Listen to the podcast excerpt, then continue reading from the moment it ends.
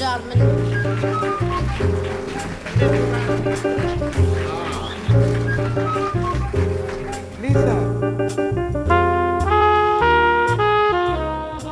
Alô, malta, bem-vindos de volta. Obrigada por continuarem desse lado. Hoje para ouvir o podcast da Francisca. Desde setembro, com o início da terceira temporada, as segundas partes do Camadas são dedicadas a partilhar este meu espaço com outras ideias e pessoas. E hoje desafio a Francisca, que partilhou comigo o seu lugar casa e partilho com ela este lugar plataforma digital. E a pergunta é sobre o que é que te apetece falar neste momento, o que é que te apaixona, e neste caso, se tu, Francisca Camelo, tivesse um podcast, seria sobre o quê? Olha, Está nas tuas mãos. olha, dif- é uma pergunta difícil. Primeiro porque sinto-me sempre com um terrível receio de dizer as neiras sobre o tema. Ah, precisamente porque me é um tema muito caro, que é a Associação da Escrita à- Saúde Mental. ok. Ah, e, e atenção, acho que é uma área em que eu. É uma área, sobretudo uma área que eu quero explorar. Ah, não é uma área em que me considero perita, Sim. mas é uma área que eu quero explorar. Ahm, porque sempre me fascinou de alguma forma a maneira como os estados de humor ah, excessivo, por assim dizer, se ligam com a expressividade artística Uhum. e a forma como isso leva à produção artística. Uhum. E dentro da produção artística tens, tens a escrita e dentro da escrita tens a produção de poesia. Sendo que a produção de poesia é uma coisa bastante mais impulsiva, por norma, do que um romance, não é? Quer dizer, o tempo que levas a escrever um poema é radicalmente diferente do tempo que levas a escrever um romance. A não ser que seja um romance mesmo muito, muito mau. Ou então um poema mesmo muito, muito, muito bom. De qualquer forma, Sim. Geralmente. não, geralmente ah, precisas de umas horas ou de uns dias. ahm, e quando muito são revisões o que fazes, não é? Mas há uma. Há uma torrente, não é? Há uma. Há, uma, há, há um vómito. Esta palavra é terrível, mas eu acho que é uma palavra feia, mas é mais genuína. De, de expressividade para o papel. E, e, e é esta imposição emocional que muitas vezes define, ah, por exemplo, ah, o facto de algumas pessoas escreverem tanto. Uhum. Ok? Claro que ao mesmo tempo esta intensidade emocional acarreta ah, riscos Certo. para a saúde mental. E sendo eu psicóloga que escreve poesia, este tema para mim começa a interligar eh, áreas que eu acho fascinantes. E depois há outras, há outros detalhes, por exemplo. Há um estudo, eu, não, eu creio que é um estudo dos anos 80, dos anos 75 ou 80, que é um estudo a que chamaram o efeito Sylvia Plath. Ok. E este estudo começou por agregar ah, uma análise de, de bios, biografias de, de, de, artista, de artistas, de escritores de diferentes áreas, mas de todas as áreas. Era uma amostra extensiva. E estamos a falar de jornalistas, ensaístas, romancistas, poetas. Opa, dentro dos, dentro dos romancistas tinhas, tinhas pá, escritores de livros de viagem, de romances, eh, de romances de amor, de ficção científica, tinhas de tudo, de tudo um pouco. De facto, havia ali uma catalogação extensiva dos diferentes tipos de, de escritores. Ah, e aquilo que se percebeu é que havia uma probabilidade em mais de 50% de, na categoria dos poetas, ah, ou seja, os poetas em si, mais do que todos os outros, tinham mais 50% de probabilidades de virem sofrer de depressão e de doença bipolar. Ok. Agora, tu perguntas, porquê é que isto se chamava o estudo Silvia Plath? Porque, dentro da categoria dos poetas em geral, percebeu-se que as mulheres poetas tinham ainda mais 40% ou 50% de probabilidade de sofrerem da mesma, das mesmas problemáticas, depressão major e, e, e, e bipolaridade, com uma agravante que era a da probabilidade de virem a cometer suicídio. Ok. Daí a menção à Silvia Plath. Uhum.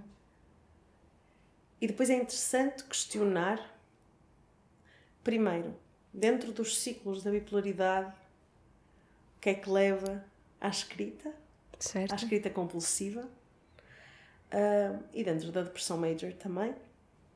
Depois, dentro da problemática da escrita pela mulher, o que é que faz com que a taxa de suicídio seja tão elevada? Uhum. E aqui posso relembrar-me, por exemplo, de algumas questões que mencionamos na parte Na primeira anterior, parte. eh, que têm que ver com muitas amarras impostas por norma a muitas mulheres que escrevem. E ainda mais se escreves poesia, isto é uma das possíveis razões, porque a poesia é uma arte extremamente mal paga eh, e muito pouco visível por norma. Uma coisa alimenta a outra, ou seja, a pouca visibilidade alimenta a pouca viabilidade financeira. E como consequência, tu não só és muito sofrida, porque no caso tens depressão major ou uh, perturbação bipolar tipo 1 ou tipo 2, como a seguir trabalhas muito para receberes mal e porcamente. Um, e no fim disso tudo ainda tens um determinado tipo de pressões que te levam a, a que seja muito fácil desistir da criação do teu próprio trabalho. Enfim, há aqui muitas questões, Uhum. Muitas camadas. muitas camadas. Não achas que há uma romantização? Pronto, eu nesta segunda parte improviso ainda mais do que na primeira, porque obviamente não sabia do que é que ias falar e fico Claro. aqui só mesmo à conversa. Mas estava-te a ouvir falar e estava a pensar que, que às tantas acho que há uma romantização quase da loucura, não é o que eu quero dizer, mas é a palavra que normalmente se usa nestes casos, feminina das poetas e artistas quase no geral, não é? Aqueles documentários sobre, sei lá, olha, o filme sobre a Flor Bela Espanca, para falar de uma, de uma poetisa de quem falaste no- na primeira parte. Esta coisa quase que o público ordinário vê e pensa: Uau, que louca que ela era, que bonito, como se fosse uma condição essencial à arte de qualidade ser-se pelo menos um bocadinho desequilibrado. Então, não aqui- achas que também que isso também pode ser problemático e quase não quero dizer causador, porque de certeza que há uma série, clinicamente há uma série de causas para se ter qualquer uma dessas doenças, mas quase que valida que, que tu te sintas assim e que não procures ajuda. Per- há duas questões aí que tu colocas. Ah, e as duas são muito importantes. A primeira tem que ver com essa romantização da loucura na arte. Ah, E muito no feminino, quero dizer. e a segunda com a romantização da loucura na arte feminina. Certo. E para mim são duas questões distintas. Ok. Eu Já, já lá vamos. Mas a primeira é perigosíssima. A primeira é perigosíssima. Porque mais do que validar a, mais do que validar a produção extensa da arte pela saúde mental, o que na verdade acaba por muitas vezes ser uma falácia, porque se uma pessoa estiver profundamente desequilibrada, na verdade, eh, a fronteira entre a boa produção e a produção compulsiva, mas, mas, mas, mas pobre, eh, porque também há um trabalho de depuração, também há um Certo. trabalho de edição, e tu não consegues estar fora de ti se estiveres a fazer um trabalho de edição. Certo? Portanto, esta é uma romantização ah, ah, muito. Pá, começou muito ali no século XIX com alguns suicídios do, do Goethe, por, por exemplo, ah, e, e depois tens os. ti- Tiveste muitos, muito, muitas réplicas de suicídios durante o tempo. Durante, lá está, durante a época do romantismo, daí dizermos que se romantiza isto, não é? Ah, há uma idealização desta, desta dor. E a idealização da dor da saúde mental é perigosíssima. E isto é perigoso para qualquer área. Mas também tiveste, tiveste atrizes e atores muitíssimo sofridos. Sim, sim, sim. Ah, ah, e também tiveste pintores ah, que tinham doenças mentais fortíssimas. Enfim, a lista é infindável. Isto é um, uma parte. A segunda parte eu acho interessantíssima porque é muito mais fácil associar a escrita livre a uma mulher louca do que a uma mulher. Uhum. O exemplo da Adília Lopes, por exemplo, é paradigmático. Um, a Adília Lopes é uma mulher que se traz de forma absolutamente honesta, pelo menos é aquilo que tendemos a acreditar quando lemos o que ela escreve. Uh, é uma mulher que se assume como louca, não é? tem os trechos infindáveis das conversas dela com, com o psiquiatra. Uh, eu sou gorda, eu sou virgem, não é? eu sou. ninguém me quer. E simultaneamente, partindo desta base de loucura assumida, ela começa a dizer tudo o que quer. Uhum. Eu nunca fui a Nova York, também nunca tive um orgasmo. Um orgasmo muito mais importante. Não houve muitas mulheres na escrita portuguesa a dizerem isto. Uhum. Um, na escrita portuguesa, como, como, como na escrita de qualquer outro país. Não é comum encontrares uma mulher que fala abertamente de política, de sexo, mas sobretudo de sexo. O sexo é muito político. Não é? O sexo é muito, muito, muito político. Uhum. E, e neste sentido, quando uma mulher escreve sobre política, porque depois a coisa inverte-se, quando uma mulher escreve sobre política, muitas vezes é porque é, é porque é meio louca, é porque é meio histérica. Certo. Está-se a queixar muito, sabes? Um, e quando eu digo sobre política, muitas vezes escrever sobre política enquanto mulher também implica escrever sobre sexo. Uhum. Uh, não sobre sexo, sabes, o ato sexual, Certo. mas o escrever sobre o corpo é um ato profundamente político. E uma poeta que te mostra isso é a Maria Teresa Horta, por exemplo. Uhum. Um, então a forma como estes campos, não é? O feminino, uh, o político e a loucura se fundem nas perspectivas que as pessoas impõem sobre a literatura feminina, eu acho isto fascinante. Uhum. E não achas que pode haver também interesse no movimento contrário? Ou seja, a, a doença mental muitas vezes leva à escrita livre, compulsiva, mais ou menos pobre, mas pode levar. Não, Não achas. necessariamente pobre. O que eu digo é que para que depois haja uma organização Sim, da tens de estar. obra, da depuração do texto, Tens de convém estar alguma sobriedade. capaz, sim. Mas não achas que pode haver interesse em usar a escrita quase de forma terapêutica, curativa da doença mental? Como se usa, Claro por exemplo, sim. o teatro na psicoterapia? Claro que sim, claro que sim. Eu volto e meia em sessões de grupo, enquanto psicóloga. Uso a poesia. Ok. Hum, e há uma comoção maravilhosa. Uhum. Porque a metáfora é tão vaga que abre a qualquer participante a capacidade de expor a sua história a partir daquela, daquela emoção. Uhum. Ah, a escrita é um lugar de profunda liberdade e isto aplicado à doença mental ou simplesmente ao mal-estar mental, porque muitas vezes não há sequer doença nenhuma, o que há é, é, é o mal-estar hum, não adaptativo, não funcional. A escrita, a leitura podem ser profundamente catárticas. Uhum. E nesse sentido, ah, ah, funcionam, tal como a psicoterapia, como uma forma de reestruturação da tua narrativa. Certo. Não é? Tu estás-me a contar a tua história, mas se eu te pedir que a escrevas, tu vais perceber que a estás a escrever numa ordem particular, com adjetivos específicos, que vais acabar por intuitivamente colocar mais ênfase numas personagens do que nas outras. Com uma razão de ser, não é? e depois pensares sobre o que fizeste e como o escreveste. Isto é uma forma de terapia também. Uhum. E muitas vezes também se faz em terapia a questão de escrever a história de vida, não é? Sim. Ah, e a linha da vida, etc. Mas depois, fora de tudo isto, tens pura e simplesmente a possibilidade de escrita criativa, seja poesia, seja prosa, como forma de manifestação crua daquilo que sentes.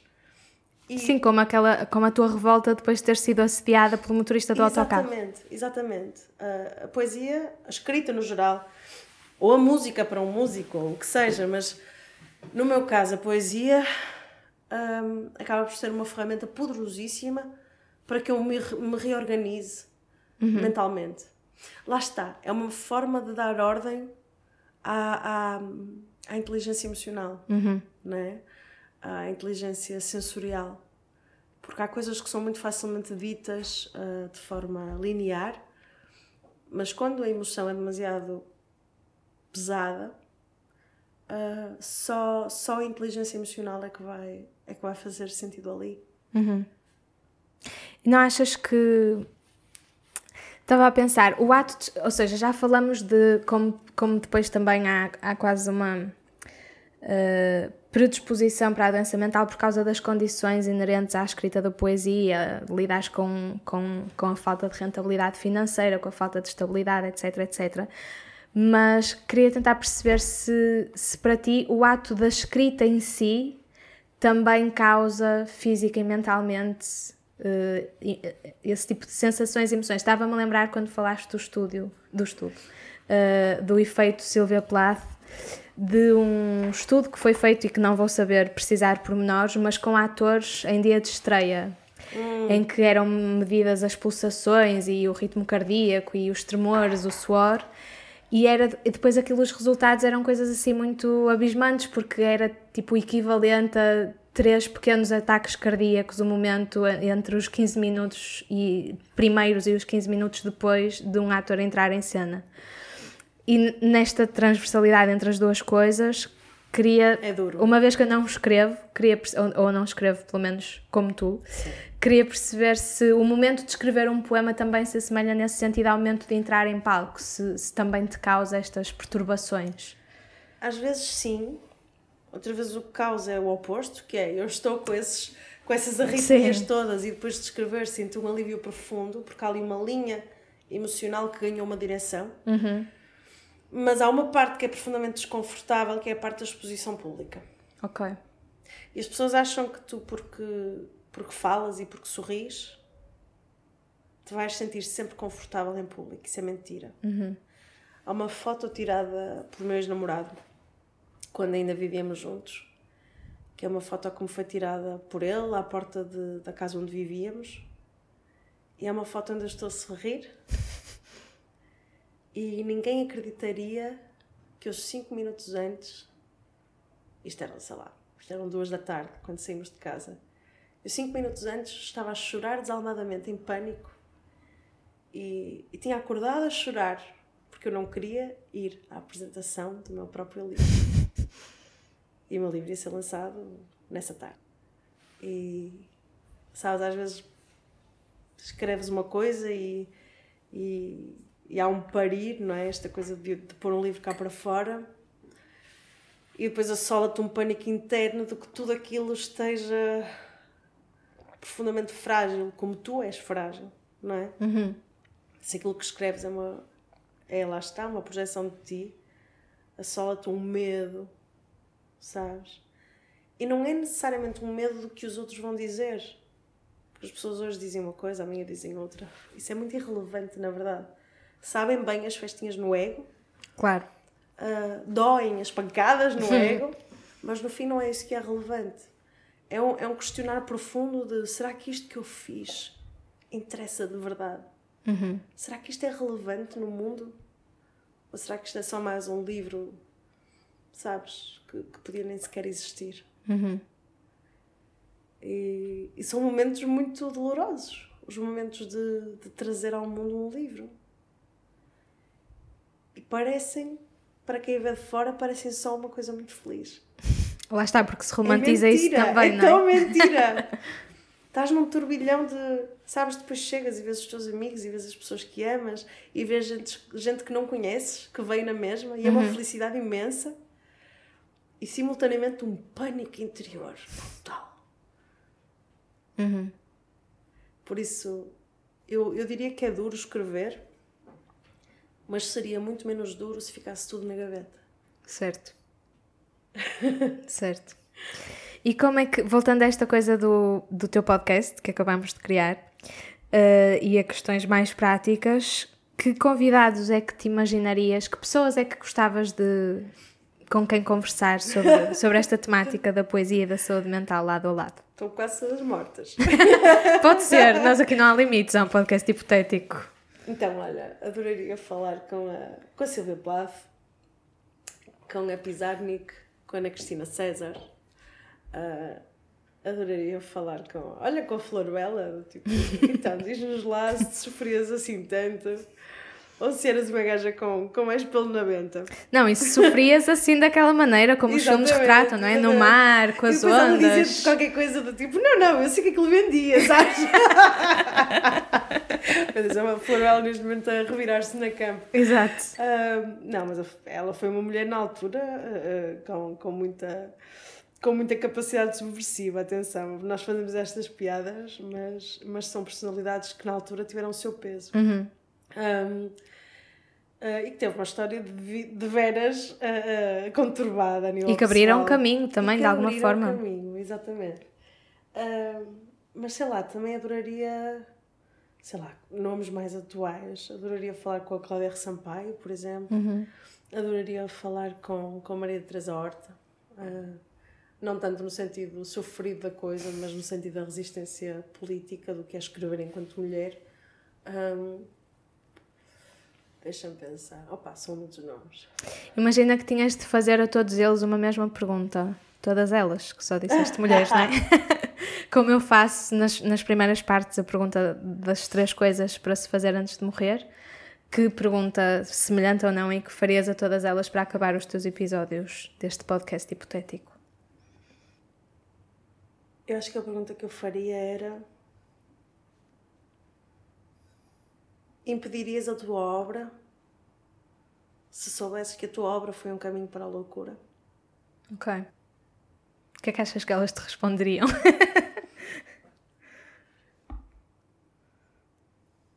Eu acho que a saúde mental não tem preço. Uhum. Mas a arte também não. Então é um dilema brutal. Certo. Daí que fosse a pergunta que, certo.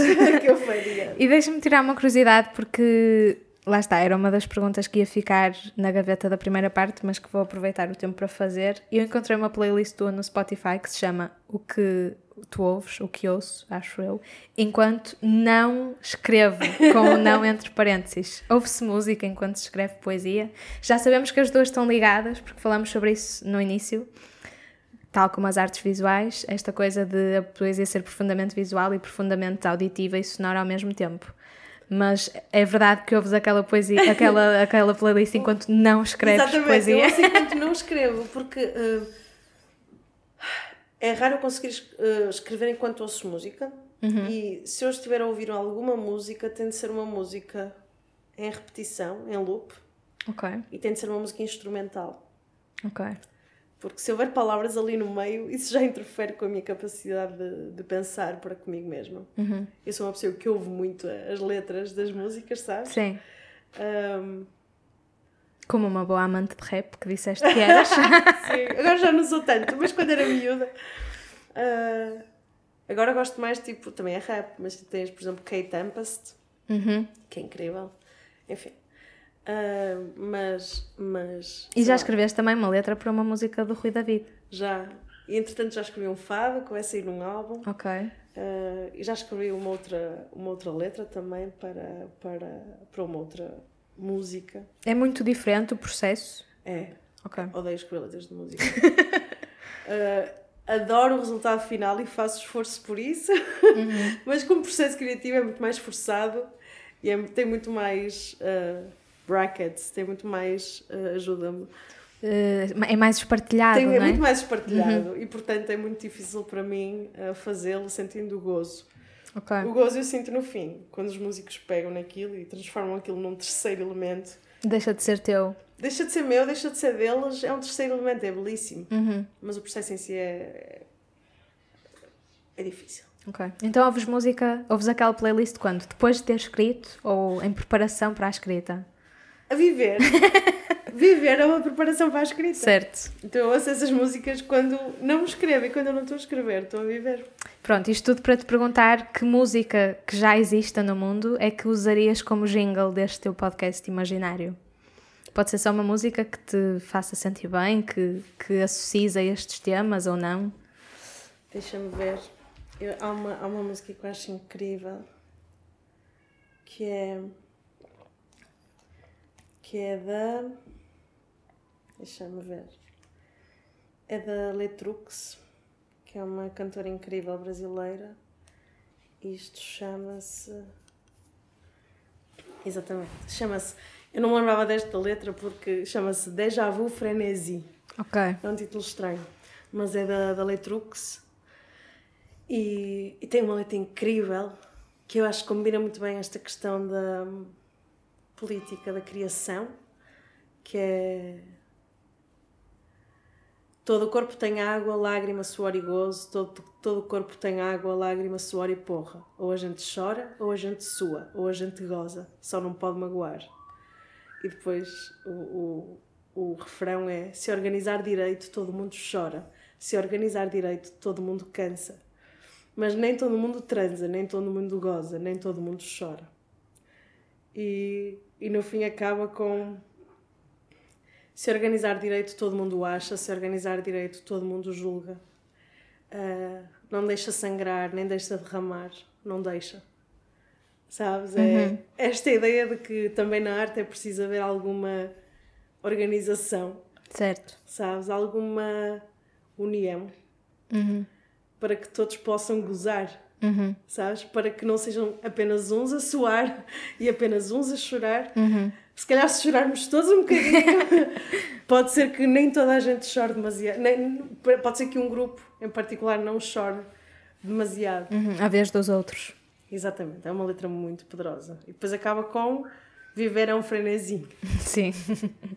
E sim, acho que era, é uma letra, é uma música e uma letra muito, muito, muito poderosas. Boa. Que será o jingle deste podcast imaginário, do qual vou deixar que te despeças agora. Portanto, eu despeço-me dos meus ouvintes com um agradecimento por terem ouvido e espero que tenham gostado e leiam Francisca Camelo e agora deixo a despedir-se dos ouvintes que ela acabou de conquistar, sabe Deus em que cenário uh, hipotético alternativo. Tchau, malta.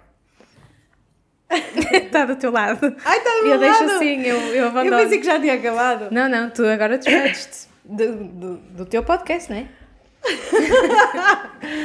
Ora bem, mais uma semana a descobrir porque é que se morre a escrever. E para que todos vivam, não se esqueçam. E entra a música. E entra a música. E entra a entra música. Está combinado. Isto é difícil, Mariana. Eu acredito. Beijo, malta. Obrigada, Francisco. Obrigada eu. O corpo tem água, lágrima, suor